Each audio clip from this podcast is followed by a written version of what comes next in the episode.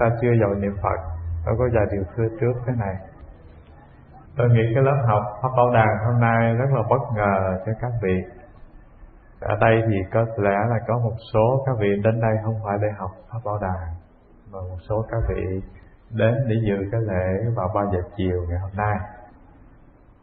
Và có một số vị đã từng à, dự cái lễ quy y xong rồi, rất là mỏi mệt à, cho nên trước khi niệm Phật để bắt đầu học pháp bảo đàn thì ờ, xin thưa trước một lời là các vị có cái nhu cầu nghỉ ngơi và cái nhu cầu đợi buổi lễ chiều nay thì các vị cứ nghỉ ngơi và các vị cứ thông thả. Chứ không phải là sẵn bàn cái ghế đây là tôi ép các vị phải ngồi ở đây học rất là cực rất là mỏi mệt. Cho nên điều đầu tiên thưa trước là như vậy. Các vị cứ thông thả dạ. Cái lớp học này rất là tình cờ. Tại vì à, nay là mùa ăn cư kiết đông của tu viện. Tôi không có cái dịp mà đi lại nhiều. À, do vậy, hôm tuần rồi tôi có thưa với một số các vị học kinh pháp bảo đàn rằng sẵn cái dịp là hôm nay tôi có chút phật sự trên kia. Cho nên tiện dịp ghé đây à, học kinh pháp bảo đàn dâm ma câu rồi sau đó về là đọc quyển cho nó, nó thuận lợi không có mất công nhiều. Các phật tử họ đưa đón rất là cực tôi rất là ngại. Và do vậy xin các vị cứ tự nhiên và thông thả các vị có thể ngồi đây tham gia. Và nếu có nhu cầu phải nghỉ ngơi và ra ngoài thì các vị cứ đi ạ. À. đó là điều khơi trước. Và tôi cũng không biết là 3 giờ hay 3 giờ hơn gì đó thì có cái chương trình lễ pháp sự của quý sư à, quý sư tây tạng. Cho nên lớp học của chúng ta không biết được mấy giờ tôi cũng không rành lắm. Mình cứ dành sân. Khi chưa có ai đá bóng thì mình cứ đưa banh ra mình đá chút xíu thôi.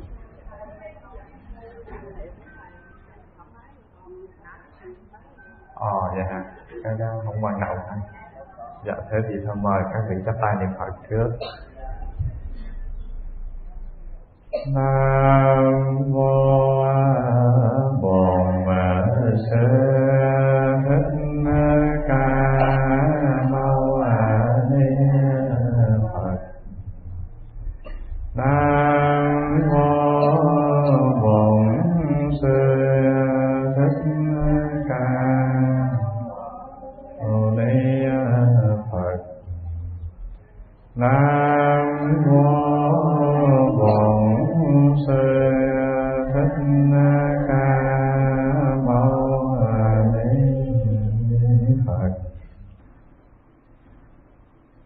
thưa đại chúng hôm nay là ngày 20 tháng 11 năm 2005 chúng ta học tiếp vào kinh pháp bảo đàn phẩm thứ hai và chúng ta đang đi vào bài vô tướng tụng À, hôm nay chúng ta sẽ đọc vào đoạn thứ 10 của bài Vô Tướng Tụng.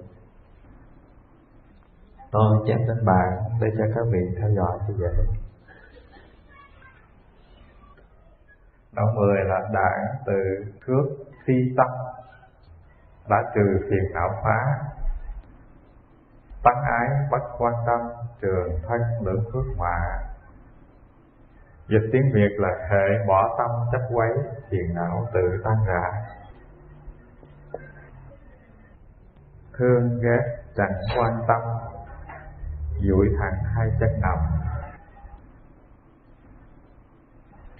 Thưa tôi đọc lại, đây là đoạn thứ 10 trong bài vô tướng tụng. Hệ bỏ tâm chấp quấy, phiền não sự tan rã, thương ghét chẳng quan tâm duỗi thẳng hai chân nằm. Mình lưu ý cái chữ này.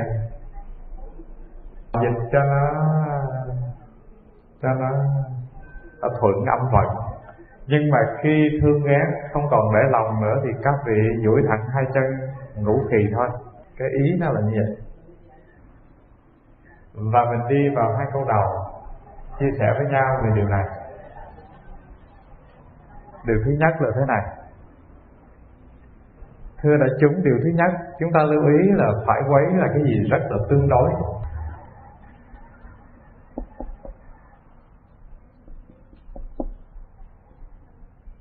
Cái giá trị của phải và quấy nó rất là tương đối.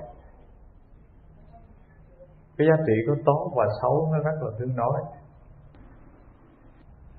Có một lần chúng ta chia sẻ với nhau về giá trị của thế nào là lớn, thế nào là nhỏ, cũng như thế nào là ngắn, thế nào là dài đó. Các vị còn nhớ cái câu ví dụ đó rất là hay. Có một vị vua, một buổi sáng khi ông vào triều tình cờ, ông lấy biết ông vạch lên trên tường một gạch như thế này. Ông đó quần thần để trắc nghiệm với sự thông minh. Ông nói, ta cấm mọi người không được quyền đụng đến nó, mà làm cho cái vết gạch của ta nhỏ hơn, ngắn hơn. Thưa cả một triều đình, người ta cẩn ngơ không biết phải làm sao tại vì không được quyền đụng đến nó, không được quyền làm gì cả, mà làm cho nó ngắn hơn, nhỏ hơn thì phải làm sao? Có một anh hề, anh đã chuyên cái công việc là gây cười cho triều đình thôi. Anh lên anh lấy cây viết, anh gạch một gạch. Anh gạch một gạch, nó lớn hơn mà nó dài hơn. Ví dụ như gạch này đi. Thì tự nhiên các vị nhìn cái gạch này là ngắn hay là dài? Thương ngắn hơn là một, nhỏ hơn là hai, phải không? Sau đó nhà vua rất là sững sờ. Tại vì ông ta đưa cái điều này ra, ông ta trắc nghiệm ông ta chưa hề nghĩ ra cái cách trả lời thế nào để có thể chứng minh được là cái điều của mình làm, cái vạch của mình vạch nó ngắn và nó nhỏ được. Nhưng mà bất ngờ một anh chàng rất là thông minh, anh làm một việc, anh đâu có hề đụng đến. Thế mà tự nhiên cái vạch này nó nhỏ và nó ngắn. Từ cái ví dụ này các vị quy chiếu lại cuộc sống này, thưa, mình nghèo hay giàu? Mình không nghèo, không giàu. Phải không ạ? Nếu mình nhìn những người nghèo hơn mình thì mình mình giàu chứ. Nhìn những người giàu hơn mình thì mình mình nghèo chứ. Tôi như thế này được gọi là thấp đây thế mà tôi đứng với người cao có một thứ năm thôi, tôi thấy tôi rất là ngon. Phải không ạ? Tôi đứng rất là hiên ngang. Tôi thế này không phải là đẹp đẽ chi, nhưng mà tôi đứng như một người rất là xấu. Tự nhiên tôi thấy tôi ngon lành ra, đẹp đẽ ra. Cho nên, ta không hề tìm được trong nhân gian này ai mà đẹp, ai mà xấu, ai mà giàu, ai mà nghèo, ai mà dễ thương, ai mà khó thương cả đó là cái điều đầu tiên ta nên hiểu là cái đặc tính tương đối trong cuộc đời này. Người kia dễ thương ư tại sao họ dễ thương? Do vì mình chỉ nhìn thấy những điều dễ thương của họ. Ví như con mắt mình mà nó soi mói một chút xíu, mình nhìn, mình thấy cái lỗi của người ta thì có dễ thương không ạ? À? không ai trên đời dễ thương cả. Ai cũng có những cái lỗi lầm của họ không có cái khuôn mặt nào, không có những cái điều để chúng ta chê cả. Nếu ta thích chê, phải không ạ? Nhưng cũng không có cái mặt nào không đẹp. Nếu ta nhìn để ta khen, giống như tạo hóa sinh ra mỗi con người, đều hoàn thiện cả. Phải không? Các vị thử nhìn coi là mình không thể tìm một người nào giống như mình, như hai giọt nước thế thì tại sao mình không tự hài lòng với chính mình mà mình cứ đứng dựa người nào đó cái mình so sánh? Giàu hơn hả? Đẹp hơn hả? Và khi mình nói câu đó như là trong tâm mình chứa cái gì ạ? Sự ganh tị. Cho nên, thưa đại chúng, là cái điều đầu tiên ta hãy nhớ rất là rõ ràng. Đó là phải quấy tốt xấu dở hay vân vân mọi cái cặp đối đãi trên cuộc đời này nó đều rất là tương đối. Thế mà cái điều thứ hai, xin chia sẻ thêm là cái điều tương đối này nó làm khổ chúng ta nhiều hay ít? Nhiều quá phải không ạ. Rõ ràng là đời sống của chúng ta cho tới bây giờ, tuổi chừng này hoặc nhỏ hơn thưa các vị là những cái nỗi khổ về cơm, mang áo mặc hay là hoàn cảnh, chiến tranh, môi trường hoạn họa nó không là bao nhiêu so với cái tâm thức. Phải quấy thị phi, buồn vui, ghét, giận của chúng ta. Các vị nhìn kỹ coi, không hề có cái gì nó làm khổ mình lớn bằng cái khổ mà mình tự thấy người kia khó ưa, tự thấy người kia dễ thương cả người ta chết không phải vì đói thiếu mà người ta chết.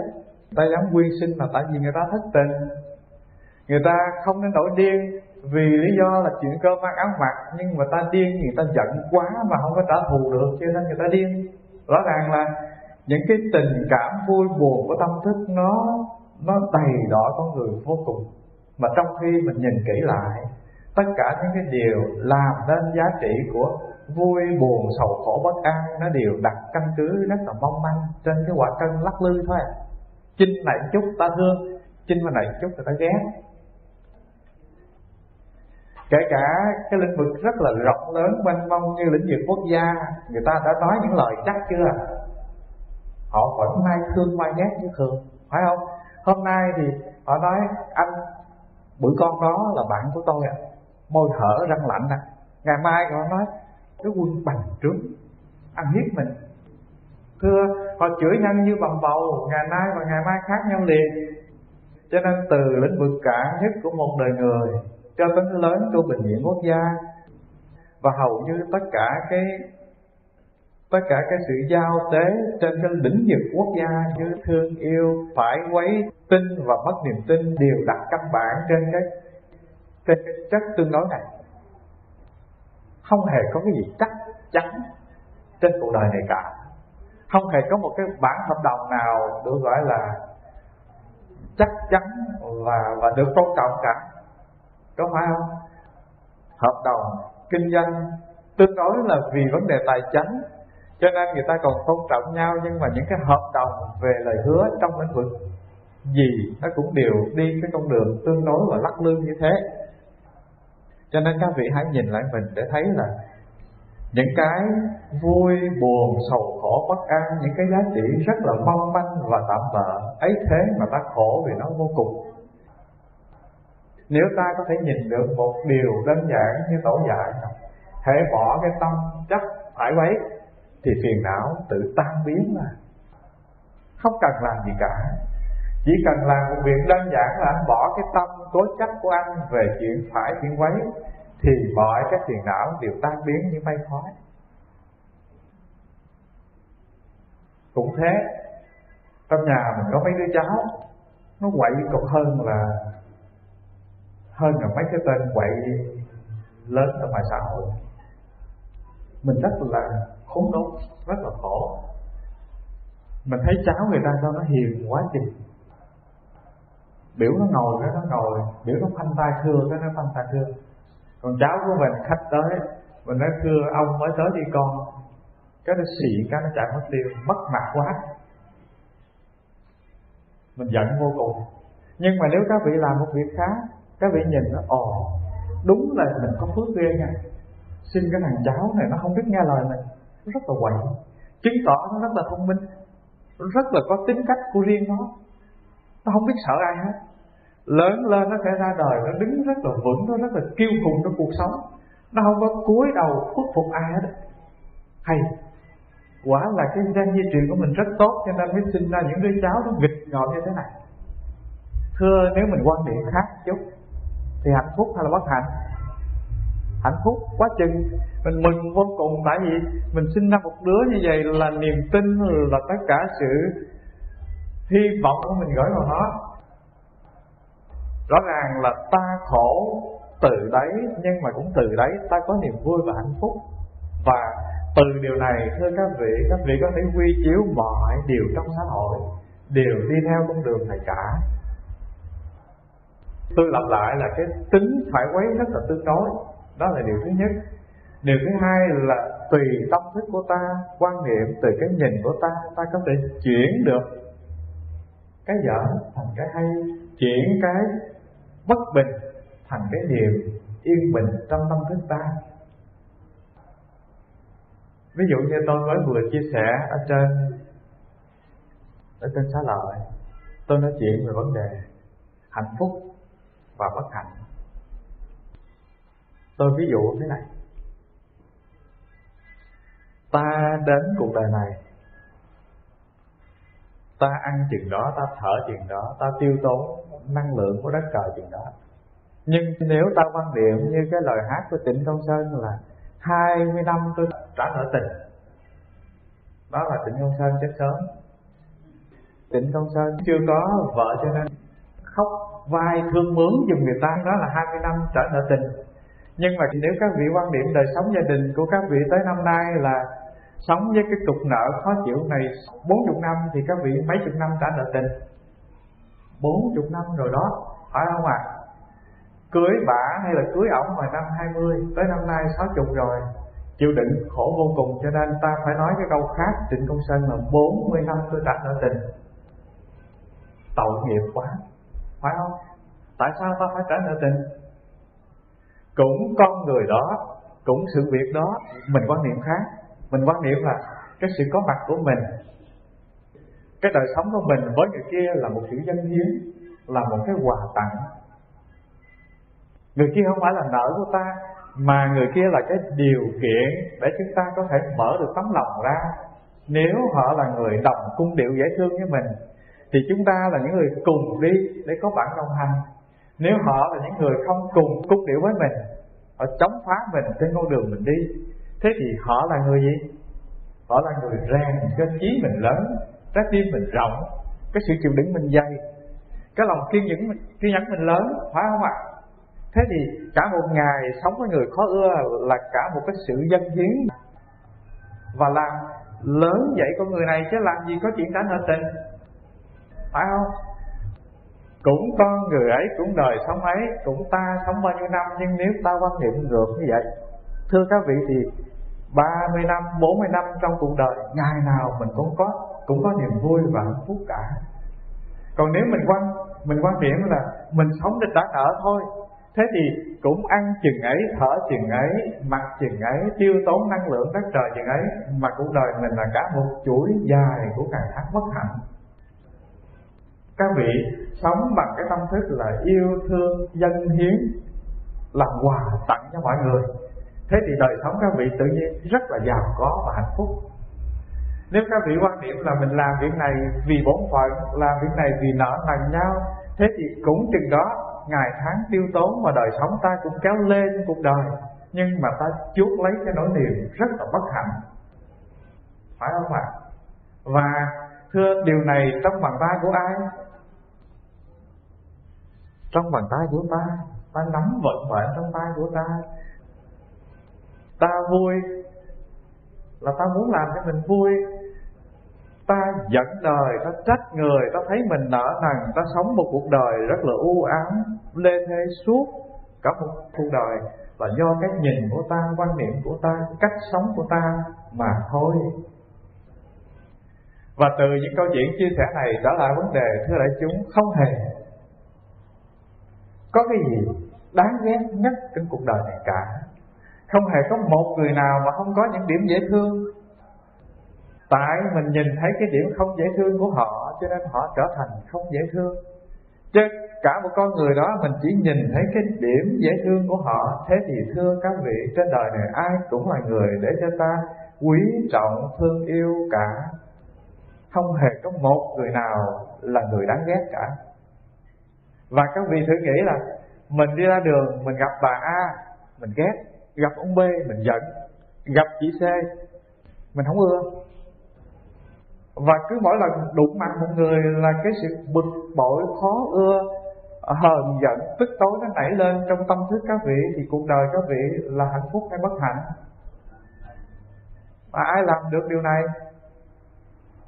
Thưa, cái con người kia nếu họ thực sự không dễ thương thì làm sao họ sống được trong cuộc đời? Họ vẫn có người thương họ chết dĩ nhiên là họ có những cái điều rất dễ thương, tại ta cố tình nhìn thấy những cái không ưa, không dễ thương của họ mà thôi.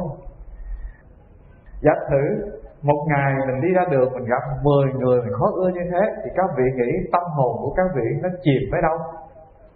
Sâu lắm ở dưới đó. Phải không dưới đất đen đó đó. Và cả một đời mình đi ngang cái hành tinh này, mà ngày nào mình cũng chú cái nỗi niềm hờn giận, bất an tối, đọ đài tâm thức vậy thì các vị nghĩ là mình bỏ hình hài mình mình đi đâu? Ngài địa tạng ngài cất sẵn mấy cái biệt thự ở dưới đó. từ từng thứ 18 lên tới từng thứ 10 dài dài, ông cất sẵn nhà ở dưới đó, mình xuống dưới cho đâu? Khi mà tâm hồn mình nó nặng, thưa các vị, thì nó chìm thôi, không thể lên được. Và tôi chia sẻ điều này để trở lại, thưa các vị, nếu một ngày ta đã được ta gặp. Ông A dễ thương, bà B rất tốt, chị C tuyệt vời. Người nào mà đối diện với ta là ta đều cảm thấy lòng mình thênh thang và rộng mở. Trái tim mình nó rất là ngọt ngào. Thế thì thưa, một ngày đi qua, nhanh vô cùng, tại vì mình sống với niềm vui. Rồi một đời đi qua, thưa các vị, mình cũng sống với niềm vui niềm vui ở với ta trong một đời. Rồi ta rời hình hài này, ta đến với kiếp lai sinh. Niềm vui cũng chạy lại ở với ta tiếp. Không cần cầu thẫn năm non bảy núi gì cả. Không cần lại lục. Ai cả. Tự nhiên ta có niềm vui từ trong tâm, từ trong đáy lòng của ta. Nó tràn ra như mật ngọt. Và tôi chia sẻ điều này để trở lại với đại chúng là chỉ cần làm một việc rất giản dị là hãy nhận diện là tất cả những cái tốt, xấu, dở hay rất là tương đối. Đó là điều thứ nhất. Điều thứ hai là khi nó đã là tương đối rồi, tại sao ta không nhìn cái tốt của người để làm hạnh phúc cho mình? Các vị nhìn cái tốt của người, cái dễ thương của người là tự nhiên các vị có hạnh phúc rồi. Quà tặng không phải tới người kia. Họ tốt hay xấu gì thì chuyện đó là của họ. Mà cái quan trọng là mình tự làm cho đời sống mình thăng hoa khi mình nhìn cái đẹp của người, cái dễ thương của người, tự nhiên hạnh phúc trong trái tim của ta nó tràn ra. Cho nên, vì thương mình mà mình nên có cái nhìn rằng mọi người đều tốt cả, mọi người đều dễ thương cả. Người đáng ghét trên cuộc đời này, người không dễ thương trên cuộc đời này là ai? Chỉ vô, mặt này là không dễ thương, mặt này đáng ghét. Cứ nhìn thấy cái chỗ xấu của người ta, cứ nhìn thấy cái chỗ đáng ghét của người ta các vị cứ làm giống như tôi vậy đi. Tôi cũng hay sĩ vào mặt tôi tôi nói điều đó lắm. Đôi khi tôi cũng thấy, ông này không dễ thương, người kia kém phẩm chất tu hành. Mà mỗi lần mà tôi khởi một ý nghĩ như thế thì tôi điểm mặt mình. Với cái mặt này đáng lẽ phải nghĩ về điều tốt của người kia. Thế mà khởi một ý thức xấu về người khác là tự mình làm ô uế chính mình, đầu độc chính mình. Cho nên, điều đầu tiên, thưa các vị, là thể bỏ tâm chấp quấy, phiền não, tự tan rã. Các vị thử làm cái. Các vị ghét ai, các vị giận ai. Các vị làm một việc là bỏ hết cái sự cố chấp của mình về sự ghét, sự thương, sự khó ưa của người kia. Tức khắc là mình không có chốt lấy phiền não cho chính mình. Đó là điều đầu tiên đó. Và tôi nghĩ ai cũng làm được cả.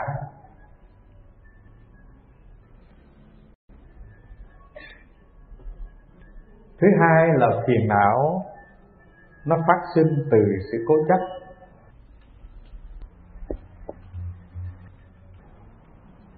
Thưa đại chúng là không có cái gì vô duyên bằng cái chuyện tự chuốc phiền não cho mình cả.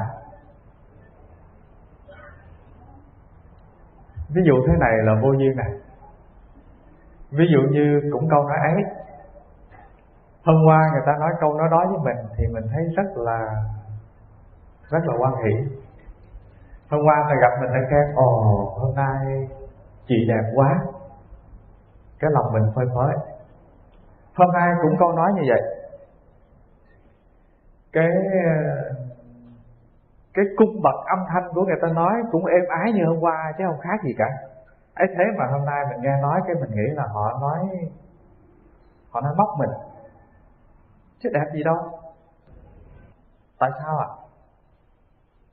Thưa, tại vì hôm qua lòng mình vui, cho nên người ta khen mình cũng vui, mà ví như người ta không khen ta chê mình cũng vui à. Rồi hôm nay, tại vì lòng mình đang bực, phải không? Mình mới sực lộn với ông chồng ở nhà rồi, lòng nó còn đang nặng nề đây, mà lại đây gặp cái mặt này khen nữa, rõ ràng họ chọc mình. Mình đâu nghĩ là lời đó lời người ta rất thật. Cho nên cái điều đầu tiên thiền não phát sinh là do vì tâm thức của ta nó thay đổi từng lúc từng giờ tâm cảm của mình không phải yên đâu. Cho nên, những cái giá trị về khen chê, vân vân nó theo với cái tình cảm lên xuống của ta mà thay đổi. Và khi cái tình cảm thay đổi thì tự nhiên mình chuốc lấy phiền não. Và khi mà mình có ý nghĩ là cái điều đó, người ta nói như là xúc phạm mình, tổn thương mình. Và chỉ cần mình khởi một ý nghĩ lên là mình cố chấp vào cái ý nghĩ của mình vừa dựng chuyện như vậy phải không ạ? Tức là mình tự chụp mũ người kia. Người kia nói một lời rất là vô tội vạ, nhưng mình chụp mũ mình nói nói như thế là xúc phạm mình. Và lòng mình cứ khư khư cố chấp là cái tên đó nó xúc phạm ta. Thế rồi mình ôm ấp cái nỗi niềm giận, tức, bực bội về người kia. Và như vậy thì cái điều phát sinh của sự phiền não trong tâm thức ta hầu như 99,9% đều do ta gây nên cả. Không hề có cái phiền não nào từ người kia gây cho các vị cả. Có thể các vị không đồng ý với tôi điều này. Các vị nói là cái con người kia xúc phạm tôi rõ ràng. Họ nói những lời trịch thượng họ thị phi về tôi. Thưa ta không thể cấm mọi người khen chê về mình. Ta không thể cấm họ đừng xúc phạm ta nhưng mà ta có thể làm được một việc là cấm ta đừng phiền não. Được chứ hả? Cái chuyện gió nó đến, ta không thể làm gì để gió đừng đi cả. Nhưng mà ta có quyền mở rộng cửa ra để gió nó đi từ cửa này qua cửa kia. Được chứ hả? Ta cũng có quyền đóng cửa kính lại để cho gió nó thổi bung, thổi vỡ cửa kính ta. Do mình, tất tất cả thôi à cái nhà, thưa các vị, nếu có một cơn bão lớn, nó đi ngang qua mà cái nhà của các vị rất là trống, nó không có cái gì che chắn cả, thế thì cơn bão nó đi ngang qua rất là nhẹ. Cái trống thay vì người ta đánh mà nó kêu là tại sao ạ? À? tại vì nó bít hai đầu, nó chứa cái bụng ở giữa và cái mặt nó căng rất là thẳng. Chứ nếu mà chỉ có một cái ống gỗ không, hai đầu không có cái gì ngăn lại thì thế thì làm gì có cái chuyện tiếng kêu của cái trống? Cũng thế, ta tạo ra phiền não, ta phát sinh phiền não từ sự cố chấp của ta ta ta làm một việc là mình cái mặt trống hai đồng và mình có cái vụng về là khi người ta chọc mình phiền não, thì sao? Họ ưa chọc. Mình trúng kế người ta rồi, ta chọc mình để mình giận mình giận là trúng kế người ta rồi. Ta chọc mình phiền não, mình phiền não thì trúng kế người ta rồi. Và họ thấy mình trúng kế thì họ thích vô cùng và chọc thêm cho mình phiền não. Ví như họ chọc mà mình, lòng mình rất là mát, rất là dịu. Và cái lời thị phi tổn thương của người đến đi ngang qua mình như đi từ cửa này qua cửa kia đi ra mất tiêu. Không lưu lại chút gì cả. Thế thì sao? Ai có công đâu mà công đừng công gói lại trước nhà mình mà xỉ vả vô mà nói hàng ngày. Nhiều lắm họ nói một lời, hai lời mà mình không thiền não, lời đó không đủ xúc phạm mình thì họ mắc cỡ họ đi mất thôi. Thưa các vị, tất cả thiền não nó phát sinh từ con đường cố chấp của ta. Tất cả cái vui buồn của đời người nó cũng phát sinh từ sự cố chấp của ta. Ta có quyền làm cho mình hạnh phúc. Ta có quyền sống cuộc sống trên trần gian này, mỗi ngày là một quà tặng. Ta cũng có quyền làm cho cuộc sống của mình kéo lê trên cuộc đời mỗi ngày là một trả nợ thiên hạ. Và không có gì tội nghiệp mình bằng mình sống với cái nỗi niềm, với cái quan niệm là mình sống để trả nợ. Trả nợ người này chưa hết, trả nợ người kia, vân vân, trả nợ dài một kiếp người. Rất là tội mình hãy có cái nhìn khác đi. Mọi cái trong đời sống mà mình làm được, đóng góp được đều là quà tặng để dân hiến cho mọi người cả tôi ví dụ một cái rất là đời thường. Ví dụ như các vị tới tuổi lớn này, mình không đi làm, cái mình ở nhà với con con mình nó đi làm nó giao cho mình ba bụng cháu nội, hoặc bốn đứa. Mà cháu nội của mình đó thì nó thấp hàng từ cao tới thấp dài dài, rất là mệt, phải không ạ? Rất là phiền não mà nhắc lại công đức ở Mỹ này, mình dạy nó không có dễ. Nó rất là thông minh. Và không giống như Việt Nam là bắt nó cúi xuống là tét nó mới đòi như ở Việt Nam được. Đánh nó nó kêu cảnh sát bắt chết. Mình bực vô cùng. Đã nuôi con năm bảy đứa, cực nhọc tới tuổi này tóc bạc trắng là bây giờ lại nuôi thêm một lũ cháu nội. Cho nên mình vừa làm những cái công việc rất là bình thường mà bằng cái tâm thức rất là bực dọc. Đút cho nó miếng ăn cũng bực bội, bồng nó trên tay cũng bực bội. Giải quyết cái chuyện gây gỗ với nhau của chúng nó với nhau cũng bực bội. Nhà cửa nó chơi nó quậy ngổ ngang, bực bội chứ. Các vị đã có gặp cái tình trạng như thế này chưa? Đôi khi có. Nhưng mà nếu ta làm một việc khác hơn, thưa các vị cũng làm chuyện đó việc mà ta không bực bội gì cả ta làm gì không bực bội? Thưa, thế hệ con em chúng ta nó sống trên cái đất nước này. Nếu mà không có cái sự chăm sóc của ông bà nội ở nhà, thế thì các cháu nó sẽ đi vào những cái trường mẫu giáo hoặc là gửi đi vô nhà trẻ. Thì cái điều đầu tiên là nó sẽ không biết tiếng mẹ, tiếng cha của Việt Nam. Ta không thể truyền đạt được ngôn ngữ Việt của mình. Nó không thể thấm đậm được cái chất văn hóa của người Việt văn hóa là cái gì? Nó có một con đường đi rất là riêng. Không cứ gì phải vào trường mới thấm văn hóa. Nó ở nhà với mình. Cái cách mình đi, cách mình đứng, cách mình nói, mình cười, mình ru ầu ơ là văn hóa việt thấm vào lòng người. Và rõ ràng là những cái điều này nó làm cái vốn liếng rất là giàu có để cho thế hệ con em chúng ta nó còn có cái cúng rúng gắn với Việt Nam chứ. Nó còn có cái niềm tự hào nó là người Việt Nam chứ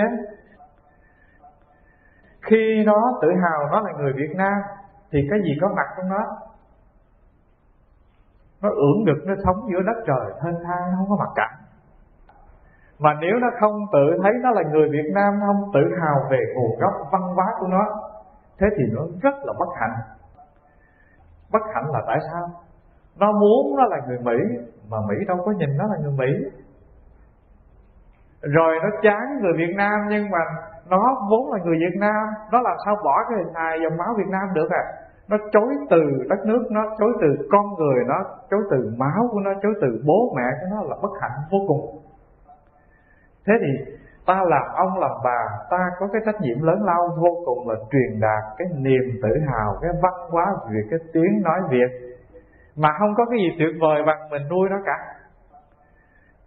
Nuôi nó nè, cho nó ăn nè, ầu ơ đưa nó ngủ nè và chơi với nó nè.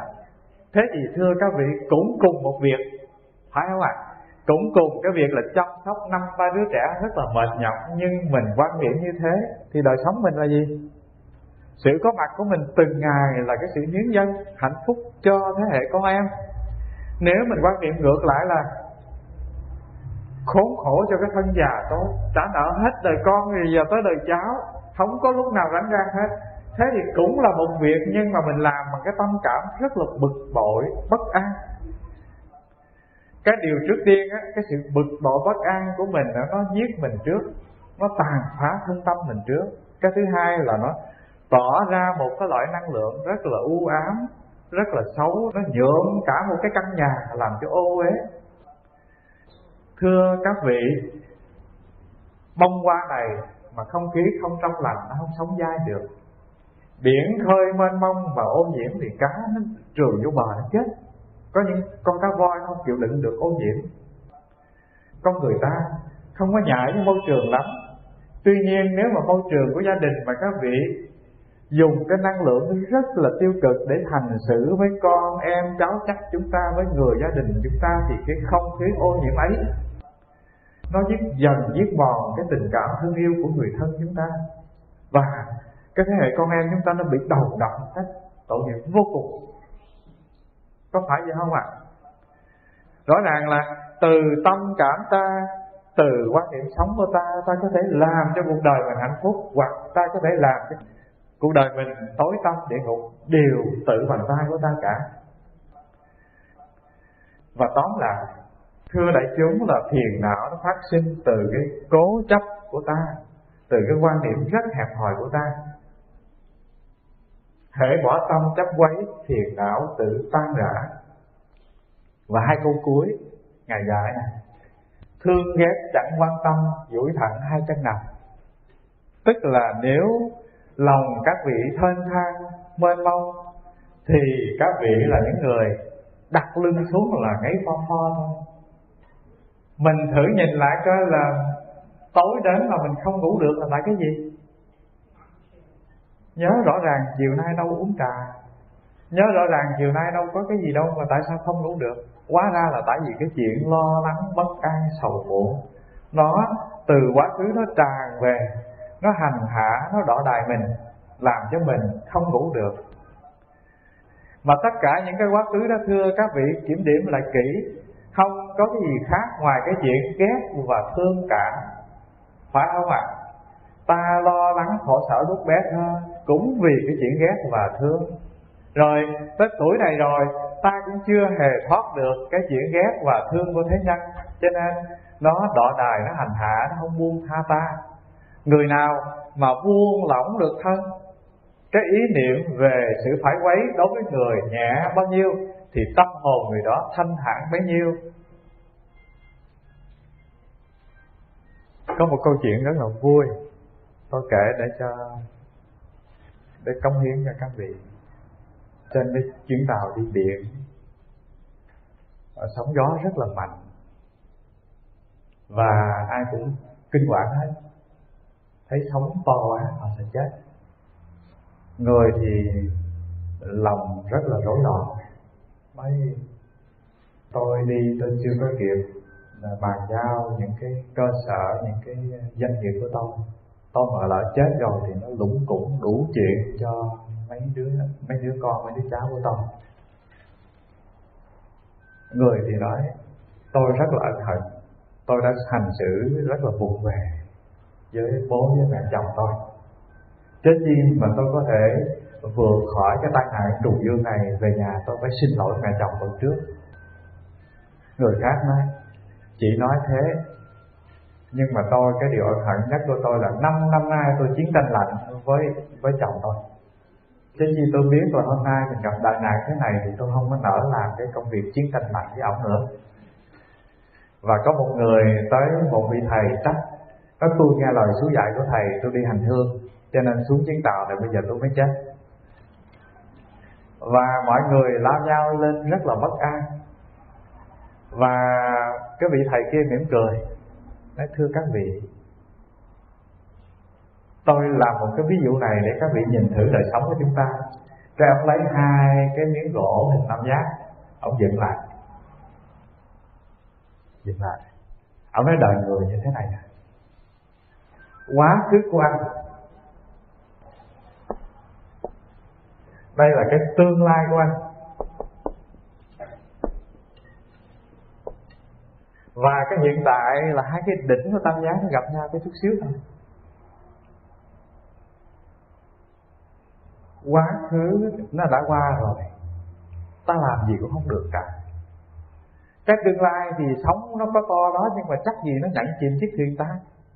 Phải không ạ?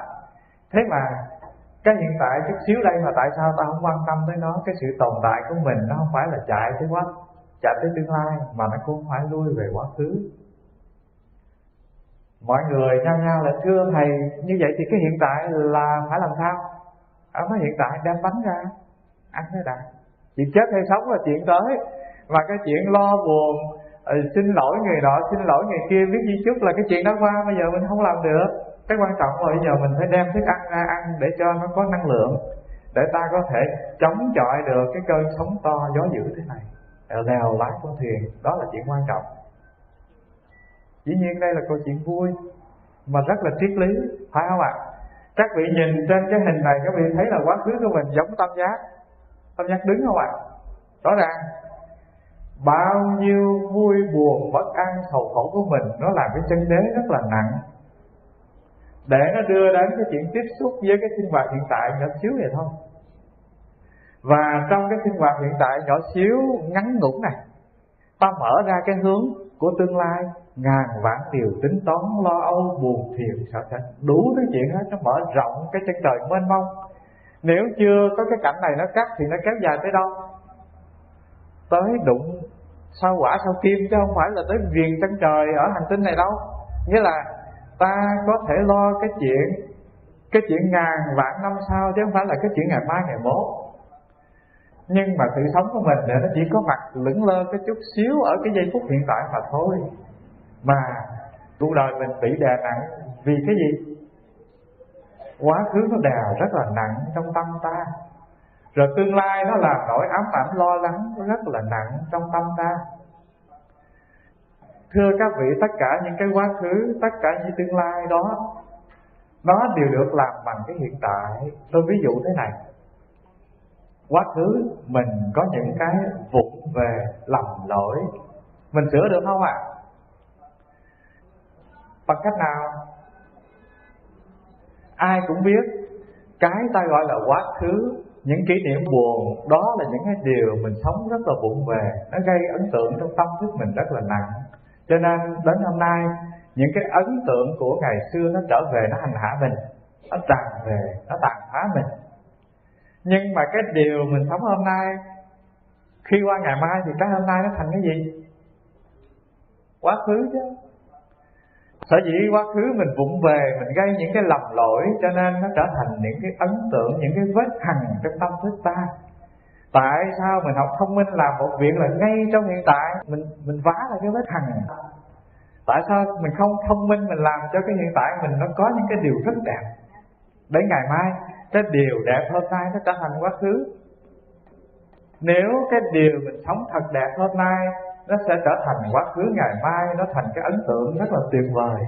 Thế thì các vị đã chữa trị được những vết thương của quá khứ. Chữa trị không ạ? À? được quá chứ. Mình có ngàn vạn cái lỗi lầm, nhưng mà nếu ngay hiện tại các vị sống hết sức là thiện, hết sức là đẹp đẽ hết sức là chân thật. Thế thì tất cả những cái lỗ hỏng của quá khứ, tất cả những cái vụng về của quá khứ, được cái hiện tại tuyệt vời này nó lấp đầy, nó cứu vãn, nó tẩy xóa hết. Mà chúng ta thì có một cái bệnh rất là vụng về là chúng ta cứ chạy lui về quá khứ, chạy tới tương lai, chúng ta chưa bao giờ dừng lại trong hiện tại để sống trọn vẹn, đẹp đẽ và làm được những gì cần làm nhất ngay nơi đây và giờ phút này ví như mình làm được cái điều tuyệt vời đẹp đẽ ngay nơi đây và giờ phút này, đáng nhớ, đáng trân trọng thế gì? Cái niềm vui các vị lớn vô cùng, các vị không cần phải thả tâm thức mình chạy về tương lai để mơ mộng cái gì cả. Sở dĩ mình để tâm mình chạy về tương lai mơ mộng là tại sao? Tại vì mình không biết sống được đẹp đẽ và hạnh phúc trong hiện tại. Mình không thưởng lãm được cái điều kiện tuyệt vời mình đang có trong tay và cái nguyên tắc là thế này. Các vị mà không hưởng được cái điều kiện tuyệt vời các vị đang có thì ngày mai các vị thành đạt được cái điều mơ ước kia. Các vị cũng bỏ nó qua bên cạnh, các vị chạy tới nữa mà thôi. Các vị thưởng lãm được cái điều kiện hạnh phúc ngay nơi đây và bây giờ, thì các vị mới có khả năng làm được một điều ngày mai các vị thu thu hoạch được cái điều mơ ước thành đạt được điều mơ ước, các vị mới có thể hưởng hạnh phúc của cái điều thành đạt đó. Mình không hạnh phúc bây giờ, có nghĩa là mình sẽ không hạnh phúc ở ngày mai. Mình có chừng này của cải tài sản vật chất mình chưa cảm thấy hài lòng, thì ngày mai mình giàu hơn nữa, mình vẫn không hài lòng. Mình hài lòng được ngay nơi đây, ngày mai mình bước lên tầng cao hơn, có địa vị, có địa vị lớn hơn, có tài sản nhiều hơn mình cũng sẽ là người hạnh phúc vào ngày mai. Ngay bây giờ mình chưa hạnh phúc thì ngày mai mình sẽ không hạnh phúc. Điều đó rất là căn bản, rất là rõ ràng và nguyên tắc này rất là vững vàng. Không có ai chối cãi được điều này cả. Thế mà đời sống chúng ta, các vị cứ nghĩ là mình luôn luôn quan tâm đến cái chuyện ghét, thương lo âu, buồn tuổi, sợ sệt, giận hờn, vân vân, mà chưa bao giờ dừng lại, chưa bao giờ biết buông lỏng thân tâm để có thể an lạc được, để có thể duỗi thẳng hai chân nằm ngủ thật thảnh thơi. Đây là cái điều rất tội nghiệp cho con người. Và thưa các vị là chúng ta nắm trong tay sinh mạng của chính mình. Chúng ta có thể làm cho cuộc đời mình đỏ đài chìm liễm xuống mà chúng ta cũng có thể tăng đỡ cuộc đời chúng ta lên cao. Và chúng ta chỉ làm được điều này ngay trong phút giây hiện tại, nếu chúng ta biết sống. Và nếu mình không biết sống, thì thưa các vị là các vị chạy lang thang hết một kiếp này. Các vị trở lại, các vị đến một kiếp sau, các vị cũng vẫn cứ đi con đường chuốc lấy phiền não khổ đau như kiếp này mà thôi. Và thưa đại chúng là tôi nghĩ hơn 3 giờ chắc là chúng ta sẽ nhường cái đạo tràng lại để cho quý thầy làm pháp sự. À, các vị học một đoạn thứ 10 của từ tánh bát nhã mà thôi. Và lần sau chúng ta sẽ có dịp học tiếp. À, xin cảm ơn đại chúng đã chịu khó ngồi lắng nghe và chia sẻ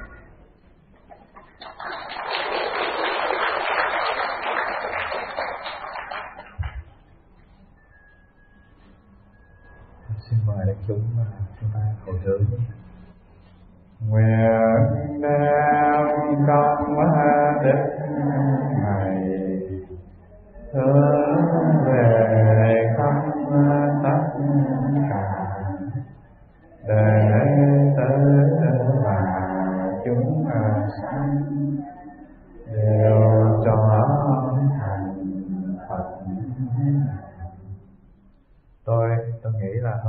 Vị học rất là quan hỷ. Tại sao vậy? Không tại vì học có tiếng đồng hồ mừng quá, mấy khi ông giảng dai ho tới một tiếng rưỡi mắc mệt. Hôm nay quá là trời trao cho cái hạnh phúc là học. Ít ít vẻ ru cảm ơn quá chừng